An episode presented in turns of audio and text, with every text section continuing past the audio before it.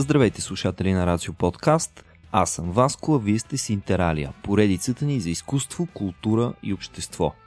Ако сте сред редовните ни слушатели, сигурно сте обърнали внимание, че този път отново ни гостуват гласовете от видеопроекта ДНК – Дискусии за наука и култура. В него изследваме широкия спектър от пресечни точки между света на учените и този на изкуството. ДНК осъществяваме с подкрепата на столична програма Култура и ако ви е любопитно да свържете гласовете с лица, всеки един от епизодите можете да откриете в видеоканала на RACIO.BG в YouTube. Приятно слушане! Ти цъкаш ли на нещо? Естествено. Не, аз не се спирам да цъкам с много неща. И какво цъкаш? Общо постоянно цъкам някакви игри, къде нали, за работа, чисто за проучване от mm. какво са направили колегите и така, и къде просто за кеф и така нататък. Общо непрекъснато цъкам поне една PvP игра, поне една синглплеер игра mm. и поне такива. Сега последно минах Elden Ring, там се бях yeah. заребил много. Макар, че ми беше много тегаво, защото с лапето mm. Беше трудно на време, намирането на време. Да, тя си игра, да си изисква време. Ама я минах, не? В смисъл, събрах там всичките трофеи, платината, о, всичко от мен. Ама казваш, че, че това си е до някъде части от, аре да не кажам служебната характеристика, обаче си е, си е жизненно необходимо ти да, ти да продължиш да играеш, за да си компетентен. Значи, специално за дизайнерите и хората, които трябва да измислят как си играят игрите mm-hmm. и какво е готиното на игрите, според мен е доста важно да играят игри. Не, дори да не им е дадено като задача mm-hmm. да седи и играе тази игра сега, пак е доста важно да се кефат, да цъкат някакви игри. Защото ти ако не се кефиш на това, нали, дето правиш, най-вероятно това да го правиш няма да го направиш чак толкова хубаво. Mm-hmm. Докато ако го харесваш нали, и консумираш а, игри, които са направени от други хора, много ти помага и за работата. Като аз даже много често на повечето от колегите и дизайнери им казвам, да пробват да цъкате някои игри, дето не са чак толкова добри, добре оценени. Mm-hmm. Защото много често се усеща много по-хубаво, а, когато в една игра има някакви лоши неща, можеш да видиш кое не е хубаво и кое не се усеща хубаво и защо не се усеща хубаво mm. и как съответно това да го а, пропуснеш след това, когато ти правиш игра, нали, за да можеш да не допуснеш същите грешки, които някакви други хора са mm. допуснали. Защото нали, едно е да седнеш да цъкаш примерно Elden Ring или God of War, някаква игра, която е полишната mm. на макс, нали, супер много и дете не можеш да намериш абсолютно никакви проблеми. Ти просто си се кепиш, не кажеш, да, колко е яко. Накрая приключваш играта, оставиш джойстика и сега как ще го направим това? Да. Нямам никаква идея. Това е толкова нали, добре полирана игра, че някъде. Докато като цъкаш нещо, което не е чак толкова добре направено и веднага почва да ти изникват идеи за нещо, как може по-добре да стане. Да. Оттам може ти дойде някаква нова идея за ново нещо, което не е правилно до сега. Нали. Така, така че това си е. Да, предполагам, че почваш да развиеш някаква интуиция за това какво работи също, нали? защото виждаш какво не работи, това не трябва да го правя, но едновременно с това е нещата, които ти носят наслада нали, по някакъв Абсолютно начин. Ти... Но от друга страна има си го и момента, където аз понякога давам на някои дизайнерите задачи, три дни седиш, седиш играеш тази игра, да. за да видиш какво са направили О, колегите и колко е готино.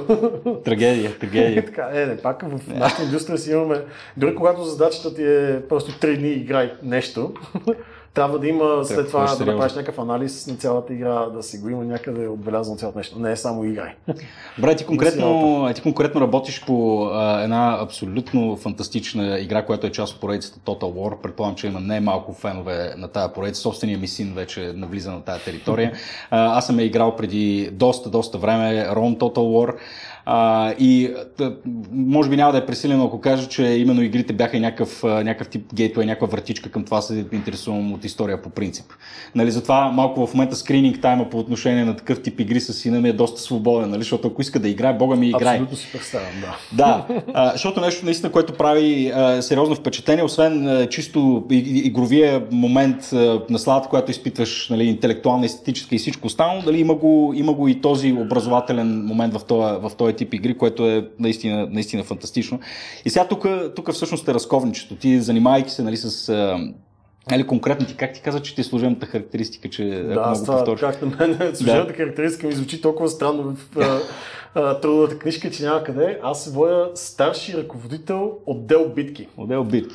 Което е, е малко странно звучащо за хората, които не са запознати с какво точно е, но всъщност аз съм човек, който отговаря за битките в серията игри Total War, които са а, и съответно всичко свързано с битките. Да. От това какви видове войници ще имаме, какви оръжия ще използват, как ще се бият, какви ще са им статистиките на тези войници, как ще си нанасят демиджи, как ще се държат на бойното поле, какви формации ще правят, ще вземат mm. там, до какво ще има. Всичко това, докато се стигна до там вече, какви са им анимациите, с които mm. се бият. До, до там, че съм правил даже и хореографии за, нали, с каскадьори, които сме снимали в mm. Motion Capture Studio и така нататък, за това как да се бият да. точно нашите войници. Така че всичко, което е свързано с това. Мен ми иска, да, мене, мене общо взето ми се иска минаме през всичките тия неща, които описваш, защото за, за всяко едно от тия работи може да си говорим дали, до, края, до края на света.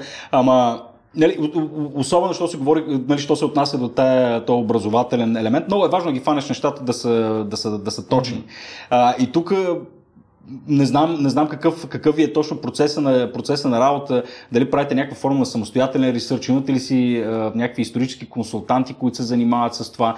Тъй като представям се, че ти за да дизайнеш един характер, той за да изглежда правдоподобен, аз при все, че съм чел от Едуард Гибан до нам колко римска история, аз не мога ти нарисувам един римски пехотинец като хората. Да, за щастие имаме много референси, с които можем да спорим от mm. истинския свят, нали, останали като артефакти от а, онова време. Така че със сигурност всичките неща, които ги изброяме, ги правим. Ние включително си правим самостоятелен ресърч за доста от нещата, но наемаме и външни контрактори, с които са хора професионалисти, които с това се занимават, не се занимават с mm-hmm. разработка на игри.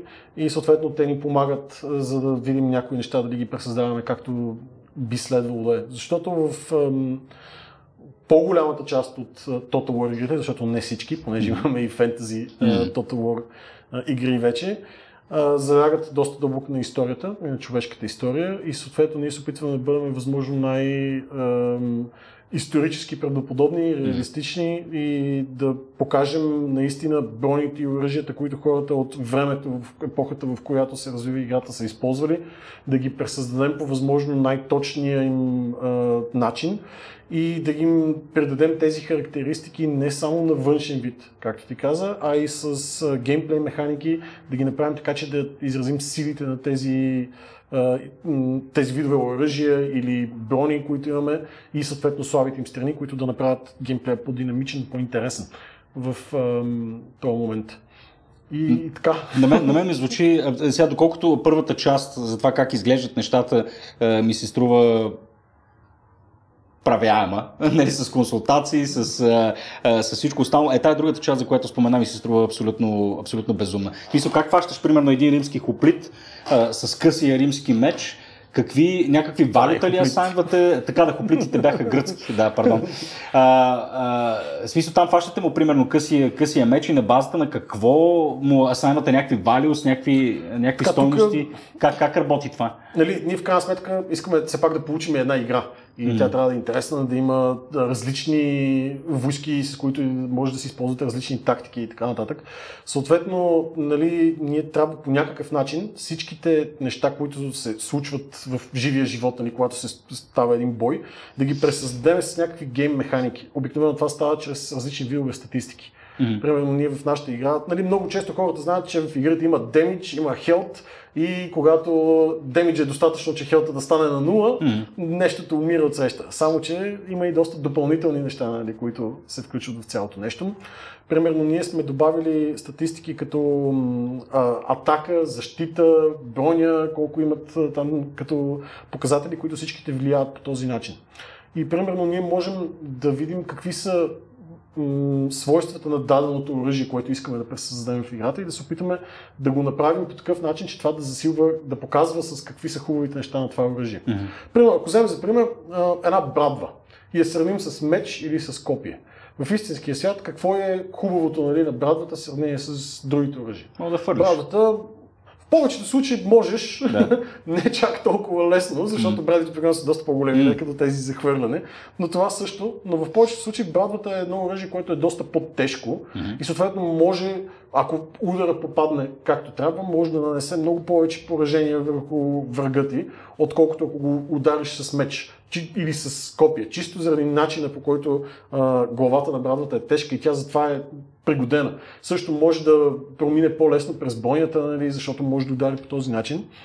Но за сметка на това пък, за разлика от меча, брадвата е как да го кажа, на тежестта на самата брадва е отгоре на оръжието, което я прави доста по-трудна за използване, за въртене, за да, да удариш правилно с нея, за разлика от меча, който е доста по-ловко, може да си служи човек с него. И съответно това я прави малко по-трудно да оцелиш с нея врага. Също така при брадвата е много важно да имаш така речения не знам на български как е, edge alignment. Mm-hmm. Нали, точно острието да попадне правилно под прав ъгъл, както трябва, нали, т.е. под прав ъгъл спрямо посоката на движение на оръжието, не прав ъгъл спрямо таргета. Uh, за да можеш нали, да несеш тези, uh, то повече щети с нея.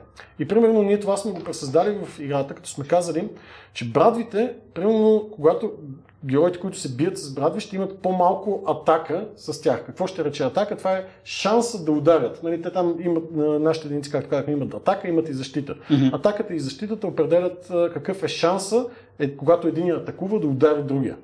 И съответно използваме ги, нали, тези две статистики, за да видим колкото повече защита имаш, съответно толкова по-трудно да те ударят, колкото повече атака имаш, толкова по-лесно ти да удариш. Mm-hmm. И съответно ние забравяме да казваме, те ще имат по-малко атака, обаче ще правят повече демидж и да. повече ще ти нали, с брадвата като нанесат. А, докато с мечът ще имаш повече атака, защото по-лесно се използва, по-можеш лесно да оцелиш с него, обаче няма да прави чак толкова много демидж. Mm-hmm.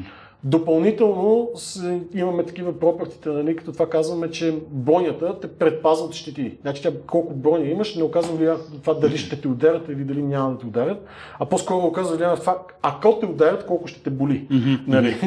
Съответно, брадвата пък е така направена, че може да минава повече през бойнята и да, да нанася повече щети въпреки бойнята. Има така наречените Armor Piercing Quality, което си е една допълнителна статистика, mm-hmm. която имаме в играта.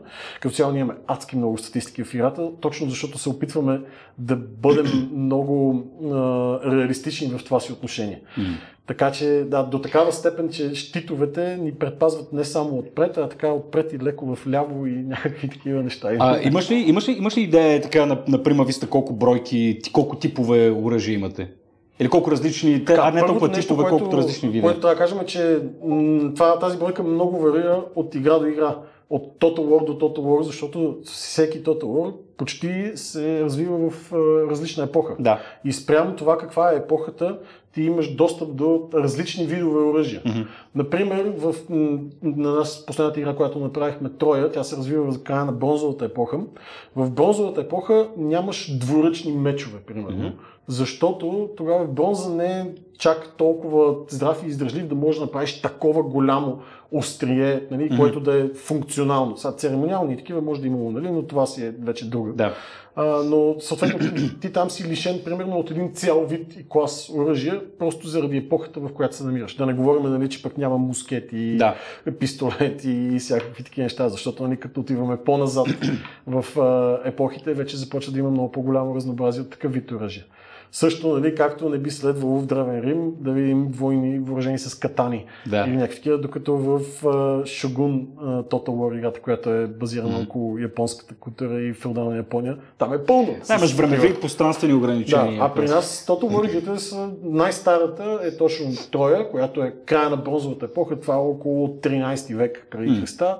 И стигаме чак до Наполеоновите войни, а че даже след това имаме Fall of the Samurai е някъде към средата на 19 век mm. вече. Нали? Така че това са, колко станаха, от 19 до 13 век, 20-32 века да. обхващаме да, нали, като период. Което за цялата доста... човешка цивилизация, в крайна сметка. Това а, предполагам, че колкото по-назад се връщаш в, в миналото, толкова по-трудно става и да извлечеш някакви точни свойства и параметри на оръжията, с които са се боравили. Нали? Така, тъй като освен археологическите и анекдотните доказателства са много по-малко.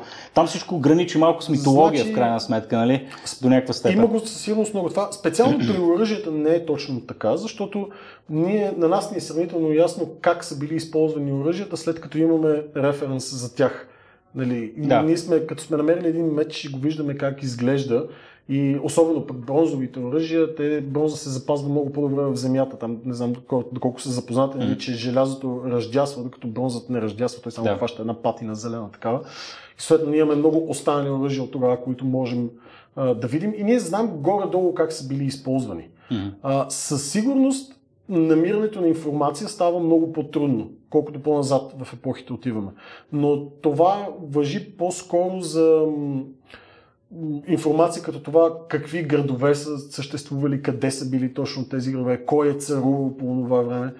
Като, нали, това, тук говорим основно точно за бронзовата епоха, нали, края. Докато отиваме вече към Римската империя, там римляните вече са започнали много повече да записват Разбира се, по-подробна хроника. Повече, да, хроники за това.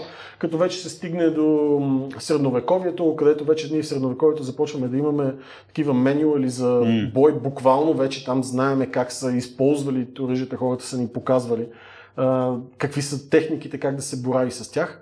Но в крайна сметка човешкото тяло е изградено по един и същи начин и макар, че ние еволюираме с времето, нали, 32 века са нищо, нали, както mm-hmm. казахме за еволюцията като от началото да. на човечеството. Съответно, ние не сме се променили много там, чисто като биомеханика самите хора. Съответно, използването на оръжия е горе подобно. Естествено, самите оръжия са еволюирали много през годините, като то винаги се е дължало нали, на нещо ново, което е било открито, което е налагало допълнителни открития в други сфери. Тук основно ли говорим за как а, мечовете са били изместени, след това пък щитовете сме спрели да ги използваме, защото огнестрелните оръжия са почнали да минават през щитовете да. и е почнало да няма много смисъл да носиш огромната дъска нали, да. с теб. Така че нали, това нещо много се промени с времето. И ние се опитваме да ги нагаждаме всичките тези неща в играта, така че първо и най-вече да се използват точно по начина, по който са се използвали. За всички неща, които, сме, които знаем, че съществували, ние се опитваме да ги пресъздадем в играта. Примерно, както и в началото каза за хоплитите, при нас хоплитите могат да се продадат в фаланкс, която е една така известна формация, в която всеки същита си пази този, който е отляво на него, докато той напада в страни. И това си е формация, в която можеш да ги поставиш тези войни специално в играта и да ги движиш по този начин. И така, съответно, ние за всички такива неща, които а, сме прочели, сме получили и знаем, че съществували, се опитваме да ги пресъздадем в играта. Да. Както и легионерите могат да правят тестудо формацията, примерно, която е доста известна там с щитовете над главите да. и така се предвижват като една голяма канонерка. Представям си, че работата по Трой, по, дали, конкретно по серията Трой е била особено трудна по отношение на контекста, тъй като там основният ни референтен материал са какво е Пилядата, Одисеята, там има Омир едни орални сказания, нали, които често пъти граничат с фантастичното. До някъде тук говорим за контекста, нали, естествено, mm-hmm. за цялата ситуация, как се е развивала. Нали, в тотален контраст с това, че пък бронзови оръжия имате колкото, колкото искате. Та, до каква степен си позволявате по отношение на контекста, преди да се, вържем, нали, да се върнем към, към оръжията, си позволявате някакъв тип художествена интерпретация на това как е изглеждала епохата? Значи, тук отново, много вървя от игра до игра, като цяло се опитваме винаги да сме възможно най-автентични mm. с, спрямо цялото нещо. Специално с Троя ние решихме да вземем един малко по-различен подход, точно заради липсата на информация mm. на това как е, точно е бил света по това време, защото точно от края на бронзовата епоха, където се води до е, там сриването на бронзовата епоха, е, ние нямаме много-много информация. Mm. И съответно там наистина сме се повувавали на Омир и неговата Илиада, не само Илиадата, и Одисеята, mm. и целият му Cycle, там дето, дето съществува.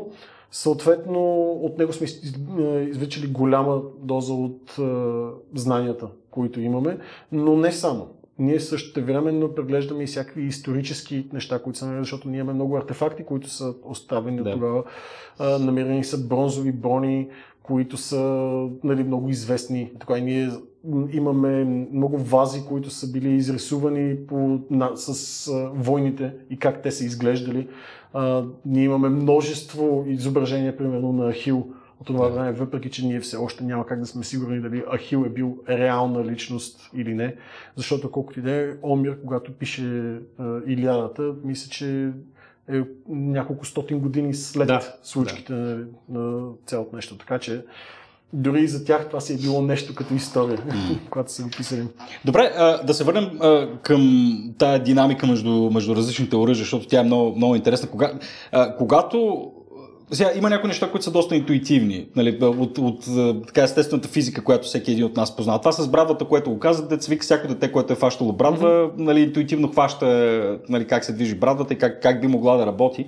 Но вие като, като работите с въпросните статистики, а, правят ли се някакъв тип а, симулации, да речем? В смисъл този нали, меча какъв демидж на нас е съответно? Абсолютно да. Правите симулации? Те се правят на няколко етапа. Mm-hmm. Да. Първият, най-простият е още в Excel, където се слагат едни статистики mm-hmm. на едни юнити, те се сравняват ужаси и се правят а, едни такива таблици, в които се гледа а, кой юнит, какви неща са му, колко са му силни и съответно дали някъде трябва да станат по-силни, дали някъде трябва да станат по-слаби. Това си е работата на дизайнерите, точно да минат през всички тези неща, където да гледат цялата тази информация, където е събрана и да видят къде трябва да се пипне цялото нещо. Това е първият етап на цялото нещо, който е най-основният, той е в самото начало на разработката на играта. В последствие, когато започнем да ги пресъздаваме тези неща, вече правим и така речени аутотестове, където пускаме една машина да върти битка след битка след битка след битка денонощно. В повечето случаи не е една машина, са много машини, от които ние накрая получаваме една информация и на, в тези тестове ние може да задаваме някакви параметри от типа на кои единици срещу какви единици да се бият, с какви войни срещу какви войни да се бият. И съответно гледаме резултатите от това нещо на базата на резултатите ни може да видим дали някои единици правят точно нещото, което искаме да правят, или са твърде силни, или са твърде слаби, и да решим вече къде можем да пипнем нещо, така че да ги, да ги направим да правят това, което искаме mm. да правят. Защото за нас е окей някои юнити да са слаби, а други да са силни. Нали? В крайна сметка ние искаме легионерите да са много по-силни в бой, отколкото някои селяни, които сега са събрани там, да. за да пазят някой град. И това си е абсолютно нормално. Но това ни е следващото. И след като мине този етап, вече си имаме един финален етап, където ние дизайнерите ръчно вече първо водим бой между, между нас си, yeah. за да видим как се държат нали, всичките имити и вече там доискусоряваме най-така м- големите проблеми, които не могат симулациите да хванат. Защото има адски много неща, които е трудно една симулация да хване. Например, ам, за една симулация тежките брони, големите, които дават супер много защита, понеже са голяма броня, нали, mm-hmm. огромна, винаги са много силни, защото нали, каква е слабата страна на такава тежка броня? Ами той, че те забавя, уморяваш се по-бързо, трудно се движиш по бойното поле. И паднеш ли си костанурка? Съответно, да. По този начин, когато си изтощен, вече могат лесно да те убият. И ние имаме такива механики в ам, нашата игра, където казваме, нали, всички войни в началото започват като свежи. Обаче постепенно може да са уморени, докато накрая могат да са изтощени напълно. И когато mm-hmm. са изтощени, на тях статистиките им се свличат доста надолу и те стават доста по-различни. И съответно, когато ние пускаме една симулация, която да прави тестове за това как се бият едни юнити срещу други юнити. Тя симулацията в повече случаи нещо, което прави е хваща едните юнити, хваща другите юнити, ги забива едни в други и кара да се бият, те се бият, бият, бият и гледаме резултатите mm-hmm. в последствие. И това го прави милион пъти с най-различни юнити, за да може да имаме много резултати в последствие. Обаче, примерно, каква е правилната тактика, когато ти си с едни леко въоръжени войници, и също теб си изправят а, огромните рицари с тежките брони, примерно ако е Медиво играта или пък в Троя, тези с а, бронзовите брони, дето са най-големите, най-тежките, нали, дето имаме. А, тогава, това е вашата тактика каква е? Ами да се опитвате така наречения скърмиш, това не знам на български как точно се превежда, нали, но да се опитвате леко да ги нападате, след това да отстъпвате, да се дърпате на страна тях, да не ги енгейджвате за постоянно такова за продължително меле, а да непрекъснато да бягате от тях, докато ги нападате колко можете. Може да хвърляте копия по тях, нали, да. съответно такива само, неща. Само, само за да уточним, за да, за да стане ясно, тъй като в Total War това е малко по-различно от, предполагам, от други, от други, от други стратегически игри. А, нали, това е, че ти хващаш съответно една група от определени войски, изпращаш ги нали, на съответното място да се срещат срещу други бойни единици и оттам нататък започва една автоматична механика, нали, която работи на базата на тия стойности, които вие сте асайнали. Там... Ти не управляваш определените единици и не им кажеш какво да правят. Точно. А те си действат автоматично. са едни такива отряди от около 120 войника. Да. като тук нали, в настройките можеш да сложиш колко са. Общото вървят между 40 и 160 mm-hmm. нали, войника в един отряд. Можеш да имаш до към 40-60 отряда, така че не може да станат битките при нас много огромни с хиляди да. войници нали, на бойното поле. И ти управляваш, нали, минималното количество, което му управляваш е този отряд от около 120-140 войника, на които да им даваш команда къде да отидат. Но ти също така можеш не просто да им дадеш команда къде се преместят и в каква формация да застанат. Можеш да им кажеш да се продадат по-в линия, нали, така, ако искаш да покрият повече територии, примерно да пазят някакъв проход или нещо такова, за да могат да завардят целият проход. Или можеш да ги накараш да станат по-близко един до друг, ако примерно срещу тях идва кавалерия и те трябва по някакъв начин да се предпазят. Или пък примерно се разпръснат леко, така че ако ги обстрелват с стрели, по-трудно да ги целят. И всичките такива неща се опитваме да ги пресъздадем и играта има много такива механики. Да, и всичките тия тактически постановки, нали, всяка си има предимства в конкретната, в конкретната ситуация.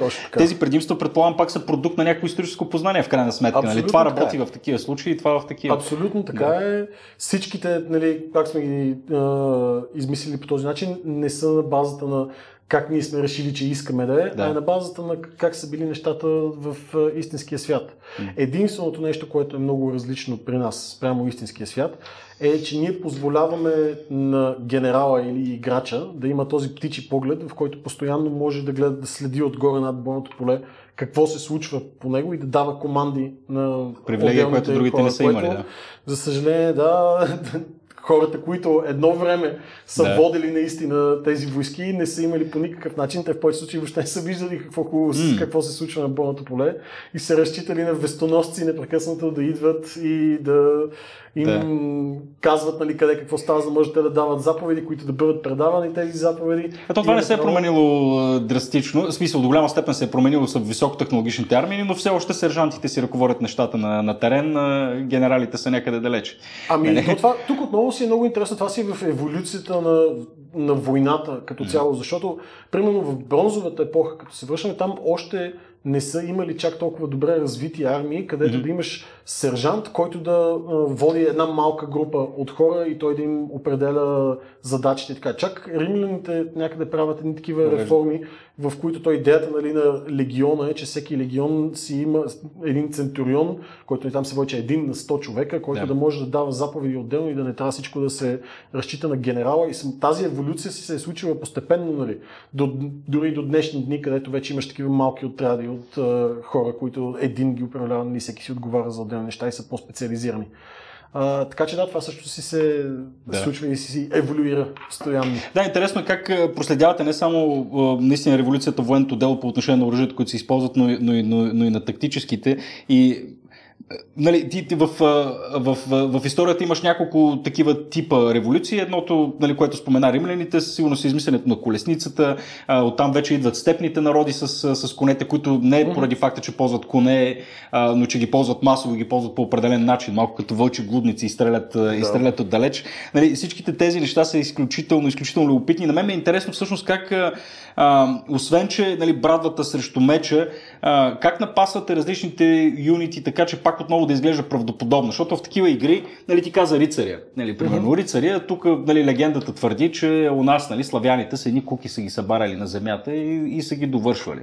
Нали, в случая има ли такива, а, такива заложени тактически хитринки, които са известни от историята и които са били прилагани срещу привидно много по-силни единици?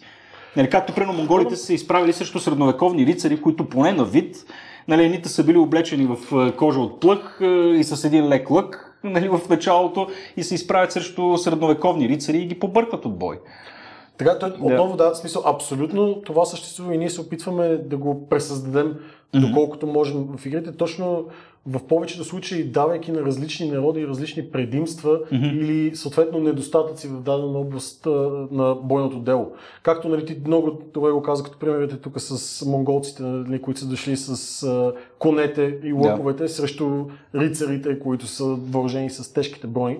А, в един случай имаш точно едните силните им страни са това колко са добри в близък бой и колко са трудни за убиване заради бойните, нали, които имат, да. докато на другите силните страни са им бързината, с която разполагат и това, че могат бързо да влизат в бой, да излизат от бой. И че монголския лък е нали, брутално далекобоен, нали, както се оказва. То... Най-далекобойния май беше. Е, не, най-далекобойния си е английския лонгбол, дето имат. Нали, ами не знам, аз между другото, и аз, аз така си мислих, защото си спомням още от времето на Age of Empires, като играеш с бритонците, нали, това беше, това беше при тях основната да, част. Да, бях имах.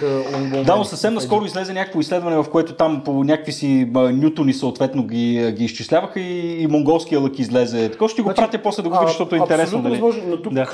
първо трябва да се вземе предвид, че има разлика между лъка, който се използва на кон и лък, който се използва от земя. Защото в повечето да. случаи нали, тези, които са на конете, не могат да са толкова големи. Защото в крайна сметка всичко се свежда до физиката нали, mm. с лъка.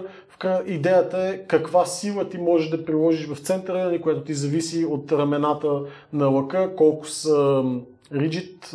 Здрави, да, здрави, колко е, да. Не точно здрави, да. нали, колко се огъват да. лесно и съответно и колко са дълги, нали, защото по този начин се изчислява формата нали, там за, от лоста, да. буквално нали, произлиза цялото нещо. И това е какви, каква сила може да придадеш на стрелата. Съответно, това нали, изчислява колко надалече може да бъде mm. изстрена. Съответно, би трябвало най-дългия лък с най-риджит рамената. Да, би следвало да е най... Да. изстрелва стрелата най-надалече. Сега, точно нали, за конкретен лък, как, нали, кой, кой е най-далекобойния, не съм 100% да. сигурен. Но нали, в историята английските лонгболове да. са си известни нали, с това но в крайна сметка ние не преценяваме само далекомощта, макар че далекомощта е много важно нещо, нали, което съществува. А, нали, има голямо значение и самата стрела, колко е голяма, колко е тежка, защото в крайна сметка това е нещо, което нанася щетите в последствие. Да. Нали, защото знаем, че щетите зависят от енергията, която се предава, която се измерва от масата на обекта, който да. те удари. И неговата скорост. Тук да не влизаме да, да, да, да. в, в такива, нали, при нас нямаме чак такива неща, които да смятат скоростта на обекта и масата му за това къде нали, колко щети ще нанесени. Да. В повечето случаи просто имаме една статистика, която казваме тези стрели правят ето толкова демидж. Mm-hmm. Но начинът по който летят стрелите вече си е физическа симулация в да. нашата игра, в която ние дизайнерите задаваме началната скорост на стрелите, какъв им е максимум elevation, на колко могат да се издигнат максимално и съответно нали, по този начин се изчислява горе-долу докъде, как могат да стрелят да. въпросните стрели и и да, и цялото, всяка една изстреляна стрела си е физическа симулация за това къде ще отиде, къде ще попадне.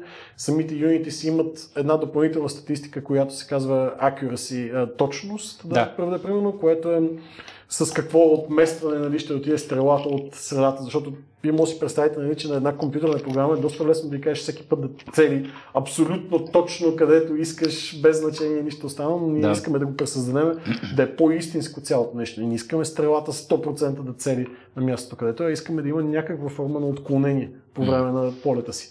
Така че и такива неща правим. А като каза, че се така, асайнват условно казано някакви културни не културни, ами по-скоро тактически предимства или недостатъци на отделните народи, mm-hmm. такива каквито ги познаваме. Интересно ми е, асаймвате ли ми някакъв а, пак съвсем условен темперамент.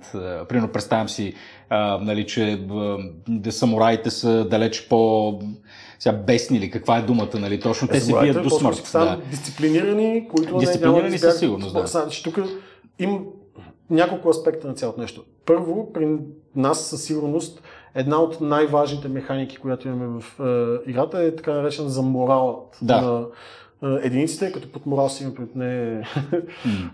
добро и лошо. да, не добро и лошо, да. а това колко са склонни те да избягат. В крайна сметка по-голямата част от битките не са били решавани с броя на убити, mm-hmm. а с това коя армия ще се прекърши дух първо и ще, и ще тръгне да бяга.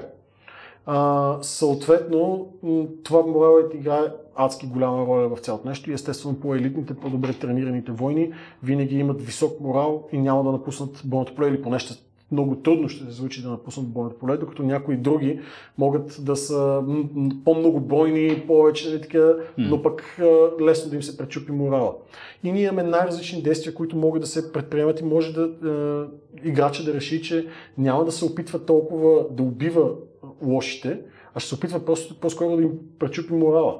И по този начин да ги накара просто да се разбягат. Това, примерно, да ги обградиш дори да са по-силни от теб дадените войни, които си обградил, самата идея, че те се чувстват обградени, вече ги кара така леко да се постреснат и да се замислят и това кара морала да им да падне.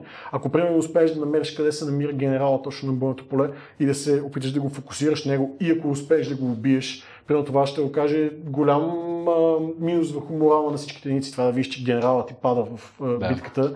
А, доста вероятно да си помислиш и ти, че тя битката е приключила mm. за мен и да се разбягат, но с това да видиш, че кавалерия как препуска към тебе, особено ако е някаква тежка кавалерия, над кой ти да, стоиш на предната да, да. линия и да чакаш също отказва влияние върху морала на войниците, особено пък ако кавалерията изведнъж се покаже, покаже отзад, а не отпред, нали, което също е възможно. Да. Така че защото нали, маневрирането по бойното поле е пак едни от, едно от важните неща. Така че това ни е със сигурност една от основните механики, които ние пак искаме да пресъздадем нещата, които са от е, истинския свят. Да, и, и, ти, и, ти, и ти тук описваш е, сравнително универсални неща. В смисъл няма армия, която ако излезе в гръб с конница, се почувства комфортно и на всички им пада, да. им пада морала. Но интересно ми е дали, дали си позволявате или дали поне сте изкушени да работите с някаква форма на културни стереотипи, доколко това е допустимо. Примерно, представяме си, аз на японците по, нали, по, по, по, по, по интуиция и някакси по инерция бих им асайнал по-висок морал. Значи тук... Нали, което не знам колко е вярно. Да опитваме се да се базираме възможно най-много на историческите факти, които mm-hmm. са имали.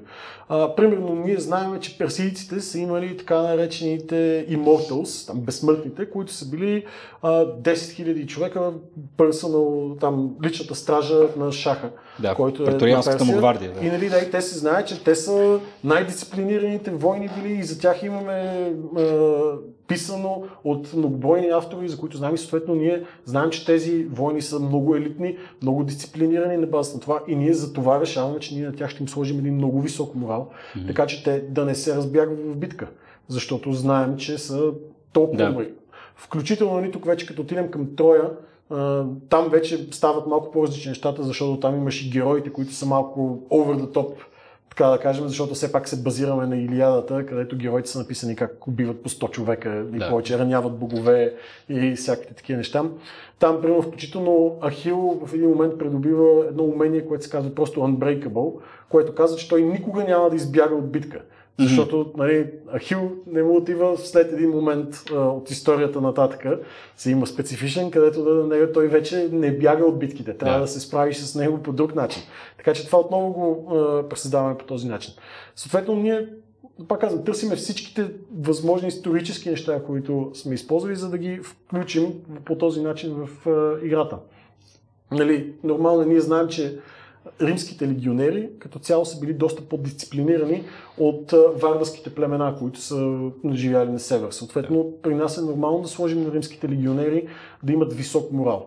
Обаче също така има едни специални племена нали, от варварите, които са м- така обичали нали, да влизат в рейчи, да се хвърлят, да се бият, да се бият до край. Да. Нали, така, ние знаем, че примерно има някои единици, които сме им добавили други специални умения, примерно за този пример специално, където те не губят морал, обаче в един момент а, стават неуправляеми. Играча, който използва, не може да ги прави, те просто почват да върват напред и да атакуват. Съответно, опитен играч от среща знае как да си маневрира своята армия, така че да ги хване в капан, общо взето и да ги избие там, докато някой друг може да се стресне и да не знае какво да ги правят, те идват, аз не мога да ги спра, нали? какво се случва. Но да, така че всички тези неща опитваме се да ги пресъздадем. Е, по някакъв, и по някакъв начин между различните на, на, народи и култури нещата се балансират, предполагам, по някакъв начин. Нали? Както ти... Ами, със сигурност, в крайна сметка. Ние Защото трябва да има че... някаква уравниловка между различните нации, иначе всеки ще играе с едно определено нещо. Нали? Ако... Да, така е. Да. Със сигурност, ние в крайна сметка знаем, че има си такива неща и като цена на това да имаш такива войни, които да са да се занимават само с това да тренират това. Примерно, както говорим сега за персийските а, безсмъртни, нали, които са били там стражите, те са една също така много скъпа войска. Съответно, ако ти наистина успееш да изкараш армии само с безсмъртни, нали, mm. това, те, това ще са едни много силни армии, които трудно ще бъдат а, победени. Обаче те също така са много скъпи, искат много пари а, като и заплати нали, и поддръжка. Изискват на оръжията им и всичко. И това оказва влияние вече върху кампанията на играчи и как той се е там, дали може да си го позволи.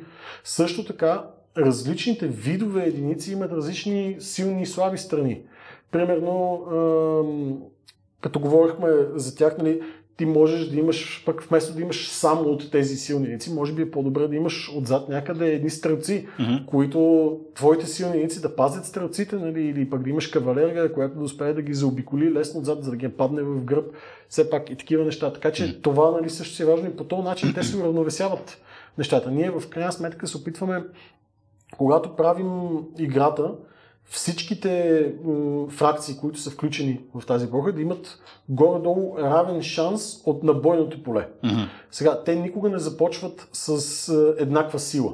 И това е абсолютно нормално, защото ние в началото на всяка една игра се опитваме да пресъздадем ситуацията точно както е била в истинския свят. След което я оставяме в ръцете на играчи. Играчи може да промени историята, играчи може да пренапише историята, да направи каквото реши.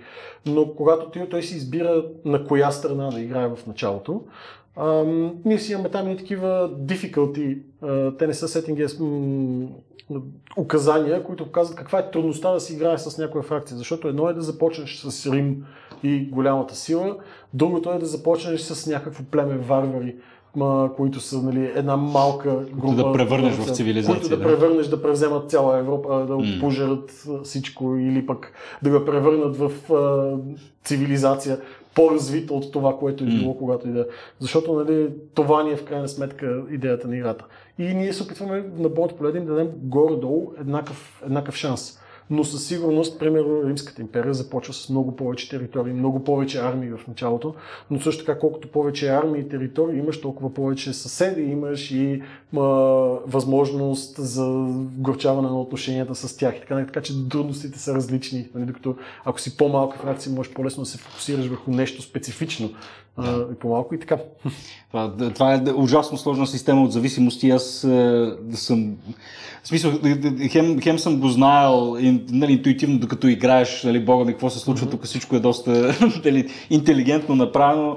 А, нали, количеството взаимовръзки са, са, са потрясаващи. Особено ако вкараме пък и някакъв фентази елемент, между другото, защото това а, сега ти като спомена за Трой, там се намесват и, и богове по някакъв начин. А, това как го отразявате в, в игрите и взаимоотношенията между, дали говорим за съответните народи към, към, към боговете и боговете към съответните народи? Има ли там някаква динамика между, между културите и, и боговете, които те Значи, сега, в, тук отново, зависи много от игра на игра. В Троя специално е малко по-специфичен случай, където да. те малко или повече всички са почитали едни богове. Да. И то това го имаме, че колкото по-назад във времето отиваме, а, толкова те хората дори и да не са почитали едни богове, да се говори различни, те са си мислили, че то май е сравнително същото. Тук mm-hmm. пример за това е как гърците, като откриват египтяните и виждат техните богове, и те не си мислят, че това са някакви други чужди богове, те си мислят, че това са други богове, ама те, те са същите богове, ама те им казват по друг начин, защото те и на хляба казват по друг начин. Да, да, да. Те ги разпознават. Затова има, свои, примерно, да. статуи на Мон Зевс, нали, mm. намерени такива, защото те си мислят, че това е същия бог. Също така, нали, по това време не е имало такова нещо като атеисти mm. или хора, които не вярват в боговете. Почти всички са вярвали в боговете и са смятали, че това е нещо истина и за тях това е било нещо нормално нали, да се, да се да. случва. Така че ние в Троя, нали, всичките ни фракции почитат едни и същи богове а, и ние там сме направили една доста по-голяма механика, нали, вече в която хората трябва да, в смисъл могат да отправят молитви към боговете, жертвоприношения, защото това се е случвало нали, в стопбика да mm. заколят и така нататък, което дори да не, от, да не носи някакви реални неща, самата идея, че хората си мислят, че им носи някакви реални а, бонуси, а, ги кара да се чувстват по друг начин. Качва да морал. Нещо. Да, в смисъл, стрелците отправят молитвите си към Аполон и съответно вече решават, че Аполон е с тях, те могат да се стрелят по-добре и съответно да са по-точни и такива и то самата идея, че си мислиш, че може да си по-точен и вече се чувстваш, нали, ам, изпълнен с а, бяга ми думата. Confidence. да, да, да. С увереност. Изпълни да, с увереност. Вече така да. че може да се биеш. Също нали, да ни повиши морала или някакви такива неща. Боговете не се явяват на бойното поле, mm-hmm. както е описано в uh, Илиадата, за да могат uh, там реално да помогнат и да участват в боя. Но самите единици, нали, почитайки различни богове, могат да, могат да получат някакви различни бонуси. Като тези богове винаги са свързани точно по някакъв начин с единиците, които ги почитат. Примерно, както казах, Аполон е бил известен нали, и като а, стрелец. Съответно, всички стрелци са го почитали него, смятали са, че той благослови стрелите им и кара да целят а, мишените си правилно. Съответно, ако го благословят повече хората Аполон, тогава стрелците ти ще станат по-добре. Mm-hmm. И ти трябва да си, играча трябва да си измисли стратегията за битката около това, как точно да да си развие армията, така че тя стане максимално ефективна. Като цяло при нас битката се разделя на три етапа. Първият етап е още преди самата битка, който е конструирането на армията. Там всеки един добър генерал трябва да има план за това как иска да надвие враговете си. Може да иска да използва много стрелци, които постоянно да се движат насам на там, да бягат от другите, да не ги енгейджват. Може пък да иска да използва да, да търси а, такъв открит терен, където да използва колесниците си, които да минат през лошите и да направят а, възможно най-много щети. Може да се опита да разчита повече на меле, а, такива с тежки брони и хора, нали, които са трудни да се спрат по този начин. И съответно там, знайки ти какви са опонентите ти, срещу които се биеш, ти можеш да избереш тактика, която да ти помогне спрямо това. Както ти го даде за пример преди това, когато ти знаеш, че също ще пиват монголци или хуни от преди това, на теб ти е ясно, че ти най-вероятно ще срещнеш бързи единици, които са с а, добри стрелци и почти невъзможни за хващане. Съответно, ти трябва да измислиш, добре, аз какво е най-доброто нещо, което мога да направя срещу тях. И първото е, трябва да седеш, окей, те ще използват много стрелци, значи аз трябва да имам щитове, защото щитовете ме предпазват от стрелци.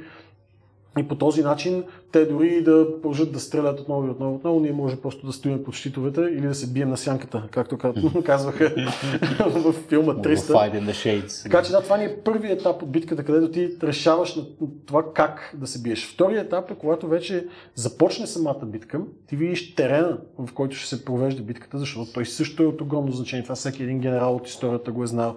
Да си разположиш войниците на правилното място е едно от най-важните неща. Съответно, ти тогава трябва да прецениш какъв ще ти е планът вече за конкретния терен, за което нещо, когато знаеш как, също какво си изправил и когато знаеш ти самият какво имаш и с какво можеш, какви са силните ти и слабите ти страни. Съответно, нали, той Сън там в изкуството на войната е обяснявал как нали, това да знаеш кои са силните, да познаваш врага, да познаваш себе си, са най-важните неща нали, в да. битката, защото ако познаваш врага и познаваш себе си, ще спечелиш всяка една битка. Ам, съответно, там да знаеш къде да разположиш единиците си, дали да искаш да скриеш твоите единици в гората, защото в гората те ще са по-предпазени от стрелци, примерно. Или пък искаш, понеже да знаеш, че твоите войници са силни на отвореното поле, да излезеш на полето, там да ги разположиш, да искаш там откъде ще тръгнеш, дали ще сложиш а, някои войници по-в а, страни, които да се опитат да минат зад ранковете на а, опонента и там да влязат. Нали.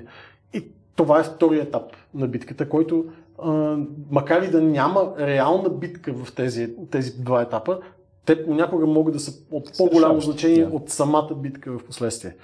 И вече третия етап е когато започне самия енгейджмент, там да видиш да можеш да отреагираш, да знаеш какво точно случва. Примерно, когато видиш, че един от твоите единици е на път да побегне, защото моралът им е тръгнал да пада да ги подсилиш с други единици, които да дойдат да им помогнат по този начин да им а, повдигнеш морала. Или пък ако те избягат да отидеш там да запушиш дупката с някой друг, или пък да решиш, че няма да запушиш дупката, да теглиш твоите. Вече, да.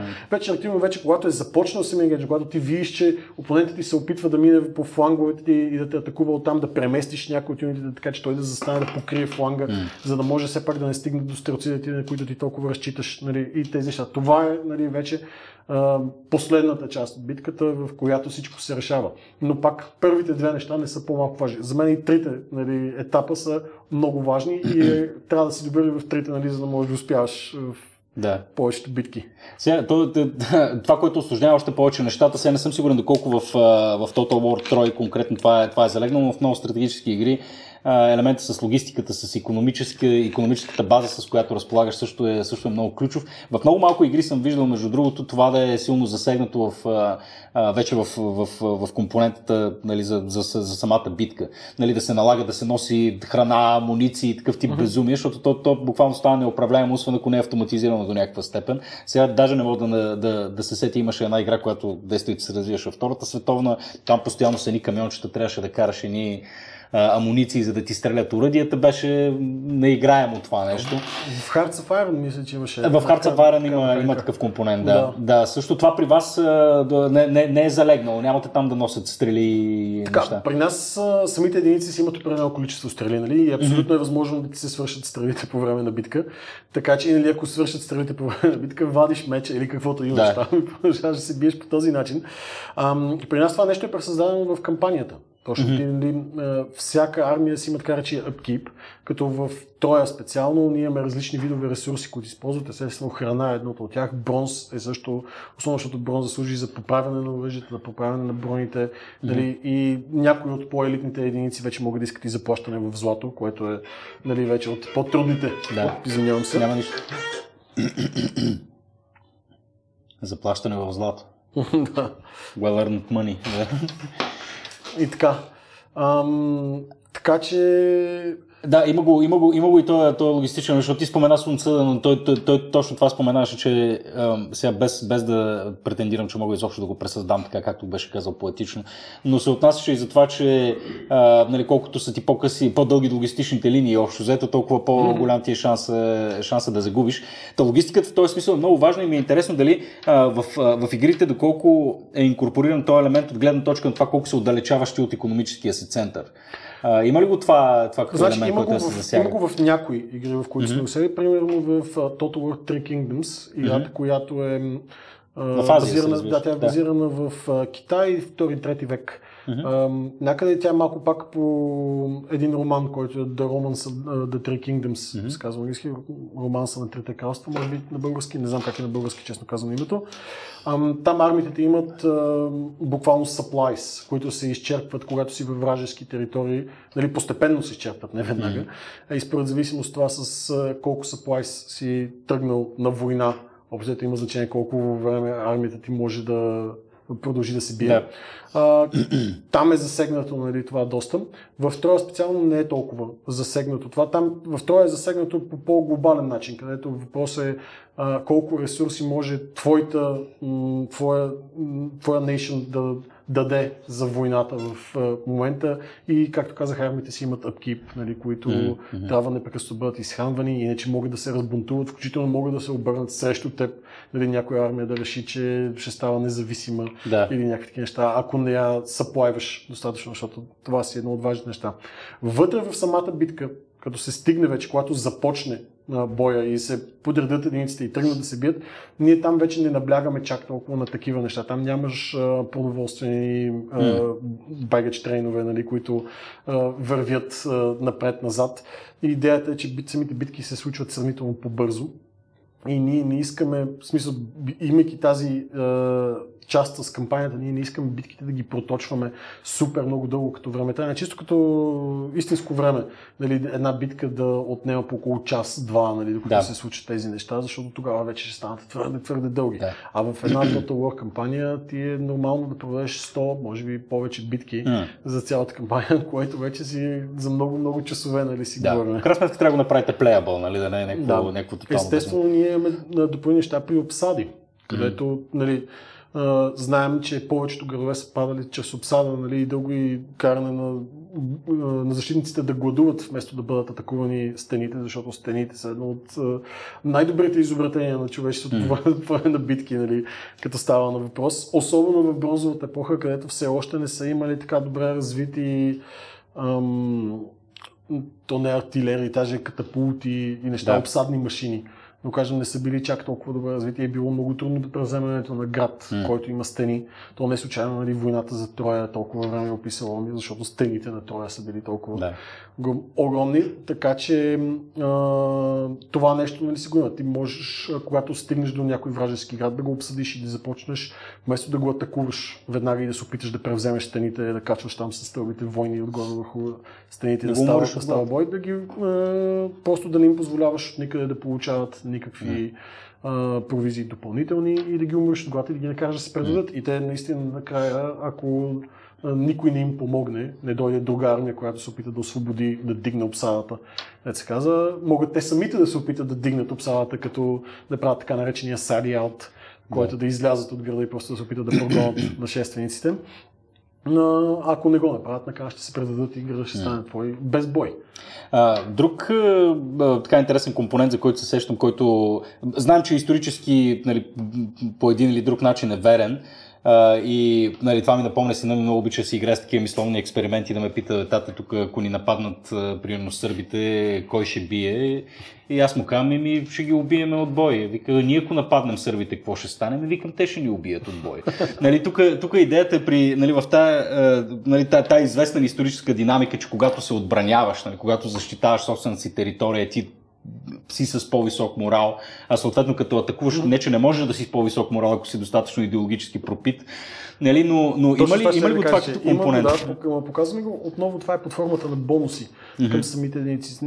Нормално е единиците да имат завишен морал, когато знаят, че предпазват столицата си, mm-hmm. примерно, или някои от техните градове. А, но също, примерно, можеш да отключиш някакъв определен вид технология или да създадеш някакъв вид режим, нали, който на, на а, така, идеология, която да вдига нали, mm-hmm. бойните умения на единиците, когато те атакуват всъщност yeah. опонентите, защото е такава идеологията нали, на страната ми. Също така, когато се защитаваш, ти автоматично имаш и така наречените гарнизони на градовете, mm-hmm. защото всеки един град малко или повече трябва да има някаква форма на полиция, която да управлява, в смисъл не да управлява, да, да, да, зареда, да се да. зареда в града.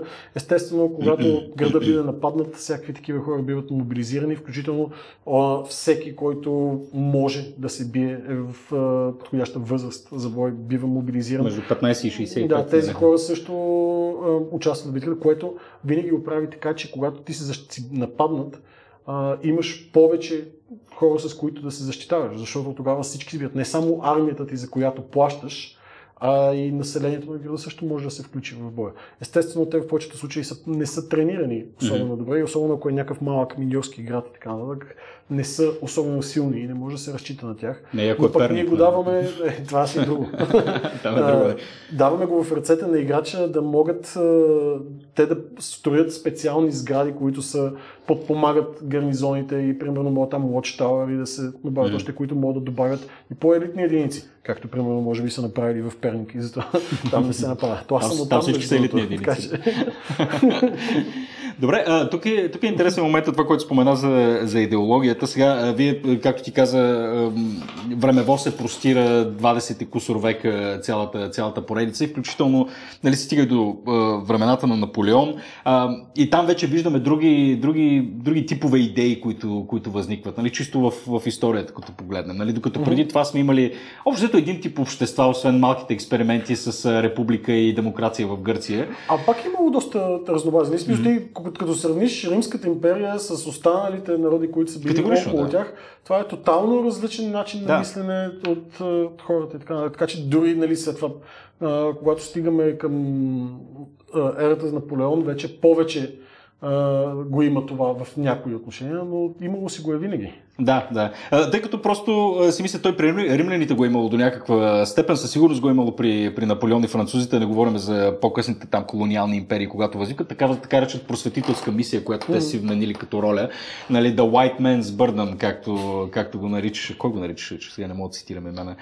А, това, това по някакъв начин инкорпорира ли се в, в, в, в игрите? То културен императив, който това е заложен в... Да това основно го инкорпорираме в, самите, в самата кампания и механиките, които използват в екшените. Със сигурност тук колегите, които се занимават с кампанията, са доста по-наясно mm-hmm. с тези неща от мен, защото пак аз не се фокусирам основно върху битките. А тъй като целта на кампанията а, следва историческия разказ, така както се е случил, това ли, това ли ми казваш? Да, смисъл, да, а не само, в смисъл самите идеологии, които са mm-hmm. нали, заложени за въпросите култури, те имат по някакъв начин ги представят през механики, вътре в самата игра, така че да можеш да има нещо по-различно. Примерно за Троя мога да дам пример, че Агамемнон е бил повече такъв, повече си извисял, извисял като крал и се е мислил за човек, който ще обедини другите гърци да се бият срещу Троя, вика на помощ другите. Съответно, ние за него сме направили една такава механика, в която той а, може да васализира други народи, макар че това още е доста рано нали, такова в а, историята. И може да слага постове на някои от а, собствените хора, които да дават бонуси в дадени провинции или някакви такива неща. И това е отново нещо, което е от, идва от историята нали, за него и това той какъв е и се пренася върху начина му нали, на, на игра. Да. И нали, при него за да си, за ако искаш да извлечеш всичко възможно от силите на, тази, на този фекшен, нали, с Агамемнон, цар Агамемнон, идеята е да се опитваш да намираш възможно най-много съюзници, да ги васализираш, по този начин да получаваш от тях трибют, който да използваш за разширяване на армиите си и така нататък.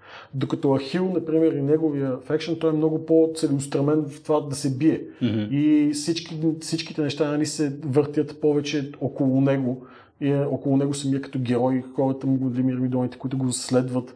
Така нататък. И те, примерно, не се интересуват чак толкова от завладяването на много територии и неща, а по-скоро от победата в битка за това, когато Ахил нали, се проявява като героичен mm-hmm герой, който ходи и побеждава всичките останали герои. И това ни отново сме го пресъздали като механика вътре в играта, където самият Ахил от време на време може да го пращаш да предизвиква други герои на дуели, в които да се бие срещу тях. Ние сме ги направили така да изглеждат а, доста епично нали, дуелите и по време на битки в mm. Троя. И съответно хората се кефят на базата на това, получаваш бонуси и ти трябва да играеш тогава по един такъв малко по-различен, по-агресивен начин. Примерно. И това отново нали, поражда разлика между тези култури, защото ние в крайна сметка искаме, когато играча играе с различните фекшени, които сме му представили, да усеща играта по различен начин. Не просто, че е започнало от едно и също място, играта след това е същата, а да имаш различни войски, различен начин на игра да е по-оптимален. Така, нататък. естествено, ти можеш да се пуснеш с Хил и да играеш дефанзивно и да бягаш от дуелите, да не се биеш чак толкова много. И може и дори да успееш така, но това не е най-добрият начин. Нали? В крайна сметка ние отново искаме играта ни да е тотален сендбокс, mm. нали, което така, че може да се случи каквото играча реши. Буквално нали, можеш а, Ахил да отиде да говори с Хектор и да се разберат двамата заедно, че всъщност те са правите и другите всичките са грешни и Хектор и Ахил да се обединят да направят един съюз и да се бият срещу останалите. В смисъл, много, много, много трудно е да го постигнеш това Както нещо. и в живота, нали? нали?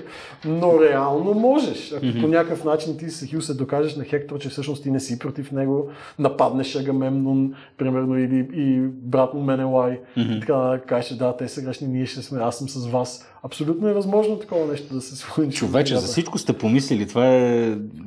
Със сигурност не е за всичко, но се опитваме да пресъздаваме. Има Кол... много неща, които са много трудни за пресъздаване.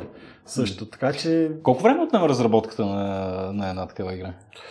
Ами, доста зависи сега. Тук нещо, което трябва да се има предвид е, че Троя, малко или повече, е базирано на предните игри да. които са от това. Стъпва на раменете на гиганти. Да, да има... абсолютно стъпва на раменете на другите игри, но въпреки това отнема години. Mm. специално за това мисля, че бяха 3-4 години нещо от сорта.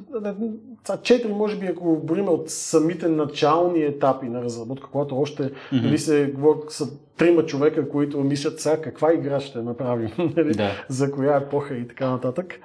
Ам, за което, между другото, сме много благодарни на английското студио, които ни даваха тотално свобода ние да си решим за как коя игра искаме да правим. В смисъл, те не са се месили, нали? Сега казаха ни, ние да си решим да предложим нали, какво, ще, какво ще готино и ние искахме да направим игра за Троя. Най-малкото, защото ние още от малки нали, си се, mm. тук ни учихме Илиадата в училище. Да, то си ни е близко. Да. да. Ахил и Хектор са известни герои, нали, такива, които искахме да създадем, пък и не сме имали Total War игра в бронзовата епоха преди това. Да. Та ние затова ще го правим. Предизвикателство. Да, и доста предизвикателство си беше, нали, последствие, като видяхме колко малко източници на информация има no, на реална информация за цялото нещо. Но да, ние си ги искахме. Та, да. Добре. Три, три години вече стабилен девелопмент. Доколко, доколко нещата, които току-що разказа, стоят като фундаменти и са универсално приложими в различните, различните типове игри? В смисъл, когато, ако трябва да смениме жанра, ако минеме от Total War, изкочиме в Call of Duty по отношение на на нали, дизайн на оръжие, как те работят, как, каква е тяхната механика, какви са отношенията между силите mm. и така нататък. Общо, има ли някакви универсални правила, по които се... Значи, универсални правила, особено в гейм дизайна, почти няма. Въпросът е, имате, при всички случаи имате спредшитове с assigned values и, и стоености на дамич и на не дамич, нали? Примерно, Това малко или повече за сигурност винаги трябва да го има. Да. По един или друг начин, но наистина става много различно, различни mm. нещата, когато преминаваш от един жанр в друг защото вече самата механика на играта става различна. Примерно, целият пример с брадвата, дето си го говорихме преди, в една под third person action игра, или такъв тип God of War, примерно там има брадва. Сега се mm-hmm. в последния God of War. И то каква? И то каква? Леваята на акса. да. Там, там вече нещата отиват към много по-различно. Сега това говоря, може би не е, не е хубав пример, защото тя освен, че е различен жанр, е вече и малко фентази игра. Mm. Нали, макар че се базира пак на гръцка митология и такова, там отива вече много повече в фентази. Но има други исторически игри, в които жанра е различен, но те продължават да се опитват да са така максимално исторически достоверни. Но там вече има много други неща, които трябва да се помислят. Примерно вече ние казваме, нали, че с меча по-лесно се цели, или такова с брадата се нанасят повече щети, но това е много различно, когато ти просто казваш на един, един отряд войници, ходете вие и биете ето тези там, или когато ти си въпросния mm. войник вътре в това отиваш и ти започваш да се биеш да. там с другите, с другите хора. Самата динамика вече е различна и изисква промяна на въобще това какви статистики има. Mm. Защото, примерно, за една third person action игра не, няма толкова смисъл да имаш такова нещо като шанс да удариш. Нали, когато играчът е този, който замахва и удари и се вижда къде минава оръжието и така, нали, той има различни удари, примерно както и в God of War, нали, имаше различни удари с брадвата. Не върви да има това нещо, дали ще удариш или да не удариш, да се определя от нещо като шанс. Mm. Защото това с шанса е хубаво за такива по-тактически игри и стратегически игри, където ти просто даваш команди нали, нещата. Докато тук вече ти си по в и може би искаш от играча той да има един друг скил, който да използва нали, за да успее да спечели в или за да е по-добър войн. И съответно цялото нещо много се променя. Тези статистики трябва да отпаднат, трябва да бъдат заменени с някакви други статистики. И там вече трябва да се мисли как едно оръжие ще е различно от друго оръжие. God of War имаш Blades of Chaos нали, като допълнително оръжие и със сигурност може да видите как са, са решили да го направят по тотално различен начин. Примерно там са, дизайнерите очевидно са решили, аз не съм 100% запознат с процеса нали, на мислене, но все пак очевидно са решили, че брадвата като нали, такова голямо, по-тежко оръжие, ще е много силна, когато се биеш срещу един противник, който е така сравнително доста силен. Yeah. Защото тя на нас е много, много щети, но има сравнително малък рич и по-трябва да се приближиш до врага, да внимаваш за един враг и така, за да се биеш с него. Естествено има някои умения, дето променя това, но това си е допълнително. Докато мечовете, нали, бидейки два меча, и с тези на веригите, нали, които са закачени, са много повече такива, имат AOE, Area of Effect атаки, mm-hmm. които удрят повече врагове на вече. Той започва там да ги върти и хвърля такова навсякъде около него, може да удряш повече врагове, но пък за сметка на това не правят чак толкова много щети. Да. И по този начин те го правят много нали, разнообразието между меч и брадва, по един по-различен начин. Естествено, те добавят един много фентази елемент в цялото нещо, където нали, мечовете не се използват като мечове, а се използват като някакво тотално различно оръжие. Mm. Може би като тези японските, как се казваха, той е като някакви от тия нинджа оръжията, дето да, не се използват. Това дето е реално много, много. да. И, и такива, съответно става много различно цялото нещо. А, това може да се усети примерно и при, в нашите в Total War игрите, понеже ние имаме цяла серия на Total War Warhammer, която си е базирана така известна вселена от Warhammer, където вече нещата стават много по-фентези и там трябва за самите оръжия и неща да се мисли по малко по-различен начин. Mm. Сега, ние като казваме фентази, това не значи, че е, ние си измисляме нещата за оръжията, защото специално ние Warhammer вече е един установен свят и ние когато играта е фентази, не значи, че не правим ресърч. Mm-hmm. Отново има цялата работа с ресърча за това да се види. То си цяла вселена там. Цяла да. вселена си и ти трябва там да имаш хора, които със сигурност ще негодуват от нещо, ако не е направено както трябва. Така, Там даже трябва да си още по-внимателен, според мен, защото предимно хардкор фенове в историческите фенове има някои... А, 100%, да. Ние сме имали гневни постове за това, че на римския легионер сандалът му не сме го вързали по правилния начин. Той така е изглеждал, ние понеже сме видяли референси как изглежда римския сандал и такова, обаче като сме го направили там, нали, не сме го вързали и е такъв пост голям с как... Ми, Fairpoint, играта, другото си. играта не, не, сме го, не сме си направили. Съча сандала не е вързан. Никой не му е вързан правилно. Сандала ще падне по време на битка и ще, ще станат глупости. Оле, да, да, да. Но да, така че и в историческите фенове, и в фентези феновете винаги има такива хора, които много, много, много внимателно гледат всеки един детайл за това mm. как е. Пък не дай си Боже някоя каска да сме я сложили от грешен период, mm. примерно, mm. или нещо такова. което е. Да. Не, включително, ние примерно имахме един такъв странен проблем в един момент. Има от нали, преразработката на Троя, има едни много известни брони, които са намерени от бронзовата епоха в една гробница, близо до едно село в Гърция, казва се Дендра или нещо подобно с селото. И оттам самите брони са станали известни като Дендра Армор, защото са нали, броните от Дендра, нали, където са намерени. И те са едни такива много известни с огромни бронзови пластини, нали, ти геймер, има ли навсякъде в интернет, нали, могат да, да се гугълнат. И ние бяхме естествено бронзова епоха, ние трябва да имаме Дендра армарите в нашата игра и сме ги сложили в играта и ги има и те се казват Dendra Armors. Нали, и си е това си нали, бронз, когато можеш да екипираш войниците си, нали, имаш такива войници там, Dendra Warriors, нали, mm-hmm. нещо такова. И в един момент ние бяхме, чакай малко сега. Ние всички ги знаем като Dendra Armor и това си е Dendra Armor, защото са намерени в гробница до село Дендра, което е съвременно място, нали? Няма никаква логика го кръстиш те, те по никакъв начин не биха казвали на техните mm-hmm. брони Дендра Армери. Да. нали? Защото това няма смисъл. Да. И трябваше да о, чакай, трябва да ни мислиме друго име. Това не може така го стане. Някой директно ще ни mm. почне да ни пине на главата, че... И съответно поч, почваш да търсиш как са ги назовали. Да, те почваш да се опитваш да виж как са ги назовали. Те са им казвали тежки брони. Да. не особено такова. Съответно трябваше да ги преминем в един момент просто на Heavy Bonus Armor. Да. Нали, и тук, тук някой пък ще да обвини в липса на креативност, нали? Ще каже, да, е, stating the obvious. Да, в смисъл, да, зависи. И това. Има ги и такива моменти. Но да, това си е такова интересно. Има си ги тия проблеми, когато отиш толкова назад. Включително, ние в... Ам, когато водиш битка, и накрая на битката ти казвам малко или повече как си се представил в битката. Дали е било такъв decisive victory, дали е било close victory и дали имаме така известната пирическа победа. Нали, ние това всичките Total War игри си го бия, когато той е победа, може да е загуба. Да. Може като нищо си е и загуба.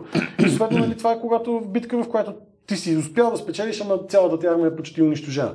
И нали, накрая списвам Виктори, имаме Пирик Виктори. И това yeah. така си беше и в Троя. До един момент, в който не се седихме, чакай малко, то битката нали, с а, цар Пир, ми беше нали, където се случва цялото да. нещо, където произлиза това име, където той е загубил цялата си тя не се е случила още. Точно така, да. Не можем да го кръстим по този начин. Айде отново да търсиме битки, в които нали, може, които са били с подобен изход, за да можем евентуално да ги прекръстим. И така намерихме една битка Cadmian Victory, го кръстихме mm-hmm. в Франция, защото там е било отново а, такава битка, в която нали, печелещата страна са загубили адски много да. войници, как би било почти като пирическа каква. Има всякакви такива неща, нали, деца са. Ами, добре, че, добре, че този ресурс го правите вместо нас, нали, че да научаваме някакви, някакви нови неща от игрите. Опитвам се. Значи, то това е много тънко цялото нещо, защото ние се опитваме да бъдем супер реалистични. Не винаги може да хванем абсолютно всичко. И особено в като има толкова много игри, понякога в, в днешно време игрите вече изглеждат толкова реалистично също. Ти ако си пуснеш Assassin's Creed, нали, да се разхождаш да, там, това изглежда абсолютно все едно хората, които са го правили, са били там едно време. Mm-hmm. Особено World Building, аз съм толкова впечатлен от тия хора, колко добре пресъздават световете и нещата. До, до, до, до така степен, че за някои от играчите, особено по-младите играчи, могат да се водят курсове по история нали, за цялото нещо. Ние включително сме имали един от професорите ни, с които нали, сме имали като контракт, сме говорили, ни е казвал, че е използвал футич от нашата игра, с която да преподава на хора, да. които учат да стават археолози и така нататък за някакви неща. Включително имаме също няколко документални фирми от други е, компании правени, които използват е, кадри от е, Total War игрите, mm. просто показвайки нали, как е изглеждал битка, как е изглеждал конник в Римската империя, примерно, или всякакви те такива неща. Е, той има цял жанр. И съответно почва yeah. да става едно такова много важно да го пресъздадеш правилно, защото mm. особено по-младите по-младата ни аудитория почва да им става трудно да правят разликата между кое е истинско и кое не е истинско. И примерно в Assassin's Creed Odyssey, този дето е гръцкия, като видиш огромния римски легионер с една огромна дворъчна брадва, защото има такива нали, там, и ти почва да си мислиш, това си е също нещо истинско, mm, защото mm. всичко друго изглежда толкова истинско неща и почва да става трудно разграничаването малко на кое е реално и кое е фикшн mm. в uh, цялото нещо. Така че там трябва много да се внимава от uh, всякакви девелопери, как точно се представят нещата, понеже почват вече все толкова нали, да изглежда реалистично, че хората си мислят, че е точно както сме да, да, създали. Нали, не, и то, и то изобщо не трябва да се тривиализира като някакъв тул за, за, за учене, наистина, тъй като mm-hmm. те няма какво да се лъжем. Децата ще си научат по-голямата част от историята по-скоро от игрите, нали, отколкото. Особено, що се отнася до история, която им е непосредствено преподавана, нали, като за трите, трите кралства нали, в, да, в Китай и прочее. Нали. Това им е досега с, досега с тази култура. Абсолютно. Не, те като цяло игрите вече имат огромен импакт върху човечеството. Mm. Включително имаме а, много интересен пример, това вече не за нашите игри, но тези игри, дето са Football Manager mm-hmm. от Sports Interactive, дето ги правят, те са също студио в а, Sega, те вече оказват а, истинско влияние на цените на футболистите в а, живия живот. Така, защото те нямат много скаути, нали, които да преглеждат а, всякакви футболисти. Там зависи от това какви статистики им сложат на футболистите и това може да му дигне цената в истинския живот на футболиста. Ам, включително малките клубове, по-малките клубове, които не могат да си позволят да пратят скаути навсякъде mm-hmm. нали, да могат да гледат неща, използват понякога играта, за да видят, да станат за тях, да разберат за някои футболисти, които евентуално те биха наели биха сами. И това си абсолютно нещо, което се случва. И си се случва. Е, това как мога да разчиташ на отговорността на хората, които ги дизайнват тия неща, че, че, че го правят ами, адекватно? Преценили са, преценили са, че хората, които го дизайнват това нещо, вкарват повече ресурси в това нещо да го Отколкото да те могат. Да. Отколкото те могат. Защото то в крайна сметка, нали, подписването на договор с един футболист винаги е малко или повече риск. Разбира нали, се. Да. Не знаеш какво ще стане. Да. А, може да преценяваш да е преценен риск, може да не е чак толкова преценен риск. И те са преценили, че а, гейм компанията може да даде по-добри оценки. Да, и Включително FIFA, примерно, а, знаем ги в днешно време, играчите супер много си гледат какви са им оценките в FIFA. За тях това е супер важно. Защото днешните играчи в футбол са израснали с компютърни игри. Mm-hmm. Вече и знаят как да играят там. Включително знам, че имаше някакви ситуации за хора, които пишат там гневни постове и такива работи, как виждаш ли в FIFA са му сложили ниска оценка, той колко бил добър, нали? да. което е супер странно, но, но показва колко всъщност голям импакт имат вече игрите върху, върху човечеството. Да, да. И същото е нали, точно с историческите игри. Както казах, те а, карат, нали, те обучават хората. И наистина ще има много а, хора, които си, нали, историята им, това, което знаят за историята, идва от игри. Както преди нали, бяха филмите mm-hmm. и нали, отново имало това за кои филми, колко са исторически достоверни и как повечето филми въобще не са исторически достоверни. Ам, сега също въжи вече много повече и за игрите, защото все повече и повече млади хора играят да. много игри. Да. И така. Да, И, и хубавото е, че това се случва паралелно а, нали, с а, така угасването по-скоро на тия митове и глупости, че игрите, видиш ли, нали, а, нали, ти, ти прецакват мозъка и, или ще те направят някакъв, някакъв психар. Значи, тук важното е да се отбележи, че със сигурност многото игране на игри не е полезно от всичко по много не е. Тя отровата винаги е в субстанцията. Не Важното да. е всичко да си е в модерация. Всичко, да, умереност, умереност във всичко със сигурност. Всичко. Да, да, да, във всеки случай, е, не знам, Вичо, аз ти благодаря като представител на тази индустрия, защото действително, освен, че ние, макар нали, аз да съм от едно поколение, което е израснало с малко по-рудиментални неща, особено в ранната ми възраст, последствие вече нали, избухнаха нещата много сериозно, но го виждам сега и при, и при сина ми, освен, че а, нали, че носи толкова радост и, и кеф. А, е то е added value, който идва пък и от, нали, от, от допълнителните знания, които човек може да получи и, и това, факта, че това е продукт на непосредствения ви труд, който надявам се стана ясен нали, на, на, на слушателите, всъщност колко много труд и внимание полагате за да е адекватно всичко. Uh, смисъл е едно огромно благодаря деца вика за, за, за добрата работа, защото наистина фантастично. Ще се опитваме да продължаваме да правим да. възможно най-доброто, което можем. Не ми звучи като план. Чудесно, супер. Благодаря ти, Милчо. И аз благодаря.